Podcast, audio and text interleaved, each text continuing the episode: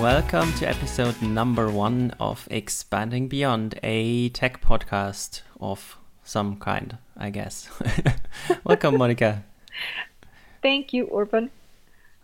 How are you doing? Ah, it's it's been a good day. It's been a good day. The sun is shining. Uh, I saw some friends. Uh, I'm here with you. Therefore, mm-hmm. uh, it's a good day. what oh, about that's you? nice. Yeah, like you said, the sun is shining. Uh, we can go out again, I guess, more easily. So yeah, it's it's it's nice today at least. Let's see. Tomorrow is Monday. Yeah, tomorrow is Monday, but it's a short week, at least in Bavaria. that is true. So this is our first episode. So we thought we would start with uh, with an introduction of uh, who we are, basically, and what we want to actually talk about and what we want to get out of this uh, podcast. Um, maybe you wanna start us off and talk about who you are. Sure, definitely. I can. I I can definitely. Um, so who I am. Um, I'm gonna start with the same with the same gist that I always do when uh, when I interview people uh, in uh, in hiring interviews. Um, so I am Monica. Uh, my name is Monica Giambitto. I'm uh, my my surname sounds so weird because I'm actually from Italy. I moved to Germany uh, in 2013 to see what I can do about my career. Um, I'm a um, I'm a developer. Uh, I still say that I'm a developer. um, I I started with PHP and then I moved to Ruby and Rails after a couple of years. Uh, so I am a Ruby and a Rails backend developer by trade. Um, a couple of years ago, uh, I moved into leadership and people management. Um, first as a uh, as a backend lead and uh, then as an engineering manager at Freeletics. It's, uh, it's a young startup. I am not sure we can still define ourselves as startups. But No, anyways, I don't think um, so. yeah, I don't think so. I learned the other day about the concept of scale up. Maybe I'm late to the party, but I found it interesting. It's a startup that is past the startup phase, but it's not yet this big company. Um, and what we do is a is a fitness app. Uh, that's our product, uh, and um, yeah, that's uh, that's my uh, that's the short version of my story. Things that define me uh, are baking and food. I love to bake. I find it especially nerdy. It's fundamentally chemistry, but with flavors and taste. Um, and uh, I love food. Yes, And biology, depending and on what you do. biology. True that. Um, I love food because I'm Italian, I guess. um, cats, books has been my passion since I was a six-year-old, uh, and video games. All right. So I guess now it's my turn. Mm-hmm. Um, I'm a Ruby on Rails developer as well, or maybe these days we're all web developers in some sense, I guess. I've been doing Ruby for now ooh, maybe 20 years already, Whoa. and Ruby on Rails professionally for uh, 13 years, I would say.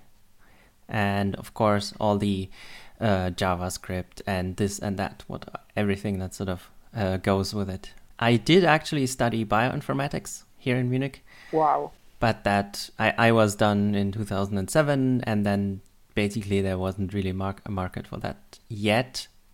Plus, someone asked me, "Hey, I have this Rails app that someone needs to build for me. Do you want to do it?" And I guess I never looked back. It's difficult to look back from, from Ruby and Rails. Although these days having a background in machine learning is, is kind of handy as well.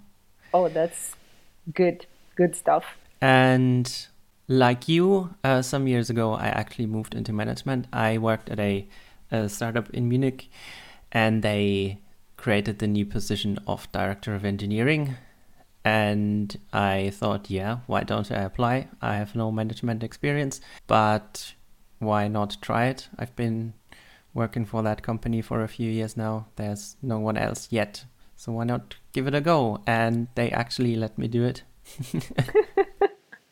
and then I basically stopped programming, and I was in charge of in the beginning beginning seven, and at the end like fifteen developers, and that was a lot of work and pretty draining, especially for an introvert like me. And then after half a year, I said, "Yeah, I don't want to do it anymore. Can I please go back to programming?" and then it took another five months before they found a replacement, and then I was happily back at a programming job. Independent of that, I switched companies, but that's sort of beside the point. And then now I'm back as a programmer, and I do enjoy it, but I also sort of miss the other part of it. Well, apart from that, I might be a bit of a weird uh, developer because I don't play video games. I try to spend my my my time well I was going to say away from the computer but that's not really true. I just have hobbies that don't involve a computer generally, but all the online communities are of course a big part of it. So I still spend a lot of time on the computer for those. I can't really imagine how you can really spend time away from the computer these days. Like there's just so much that I mean if we talk about computers a phone is also a computer. Mm. Um, kind of like difficult not to do that. that is true. Yeah, the phone is is always with us. Yeah, and that's basically I would say that's our our part where we talk about the introduction and the maybe interesting bit is then why do we even do a podcast about developer development and what exactly are we going to talk about? I mean the the latter question we'll have to see, I guess, what we will talk about. I think so, yes. We're to find it out while we do it. Maybe I can start and because I actually asked you if you wanted to do a podcast with mm-hmm. me. Yeah, I, I think it's it's just so one bit was that there's this podcast out there uh, called The Bike Shed from Thoughtbot, which I I enjoy a lot. It's basically two people talking about their their week or their fortnight, whatever it is, and interesting stuff that happened. Sometimes it's technical, sometimes it's about the people and processes and everything. I'm maybe not that interested in having a big listenership for that stuff, but I think this is it's kind of it could be pretty useful to talk to someone about stuff like that, and especially someone that doesn't work at the same company as you do because I think that's it's often nice to have a different perspective on things and have someone ask the the question that basically no one at the, at your company would ask because that's just how you do stuff there. Yeah, I was thinking exactly about this today. I was talking with a friend. I learned a lot. I am learning a lot every day. Like literally mm-hmm. every day. There's so much going on and so many things that I don't know or I don't know how to handle, and then and then I figure out uh, as I go. But it's also a cozy place. I've been in Freeletics for four years and a half now, mm-hmm. and I gained what I what I call my street cred in in the company uh, as a developer, as an engineer, as a as an employee. So yes, it's hard, but in a way, it's also easy I fit in there. Uh, and therefore, some things are not really challenged, right? Uh, mm-hmm. so, hearing from uh, a, another perspective, I'm a big fan of uh, of hearing from others' experiences. Yeah, it is. It is hard to know where your blind spots are. Exactly. Basically, yeah. Yeah. Why am I doing this podcast? Uh, first of all, because it's a new thing.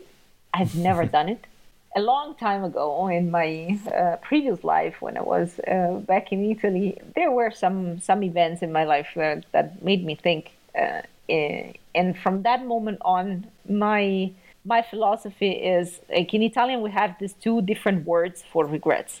Uh, for regret, one mm-hmm. means to regret something because you haven't done it, and one means to regret something because you have done it. Mm-hmm. And I'm a big fan of regretting something because I've done it. Mm-hmm. It's so much better than looking back and say, what if? I try to be that as well, but I th- it is really surprising that most people are basically shy away from doing that. At least that's what I found. That's true. That's true. We are as a as a species, we are actually quite curious. Otherwise, we wouldn't be here, right? Um, but we are also very scared very often about the unknown, uh, yeah. and that holds us back a lot. Usually, the the question I ask myself is, why shouldn't I? Uh, and that's uh, one of the reasons why I said yes. 2nd mm-hmm. uh, we have been following each other on Twitter uh, for for quite some time now, and I always find your your contribution very interesting. Uh, and it, it's not just because you're here that I say this, but uh, you are one of those that I see the most in my feed. So I guess that Twitter saw something in us. oh, really? I barely use it, I feel. I, then I don't know how the algorithm works, but that's how it is.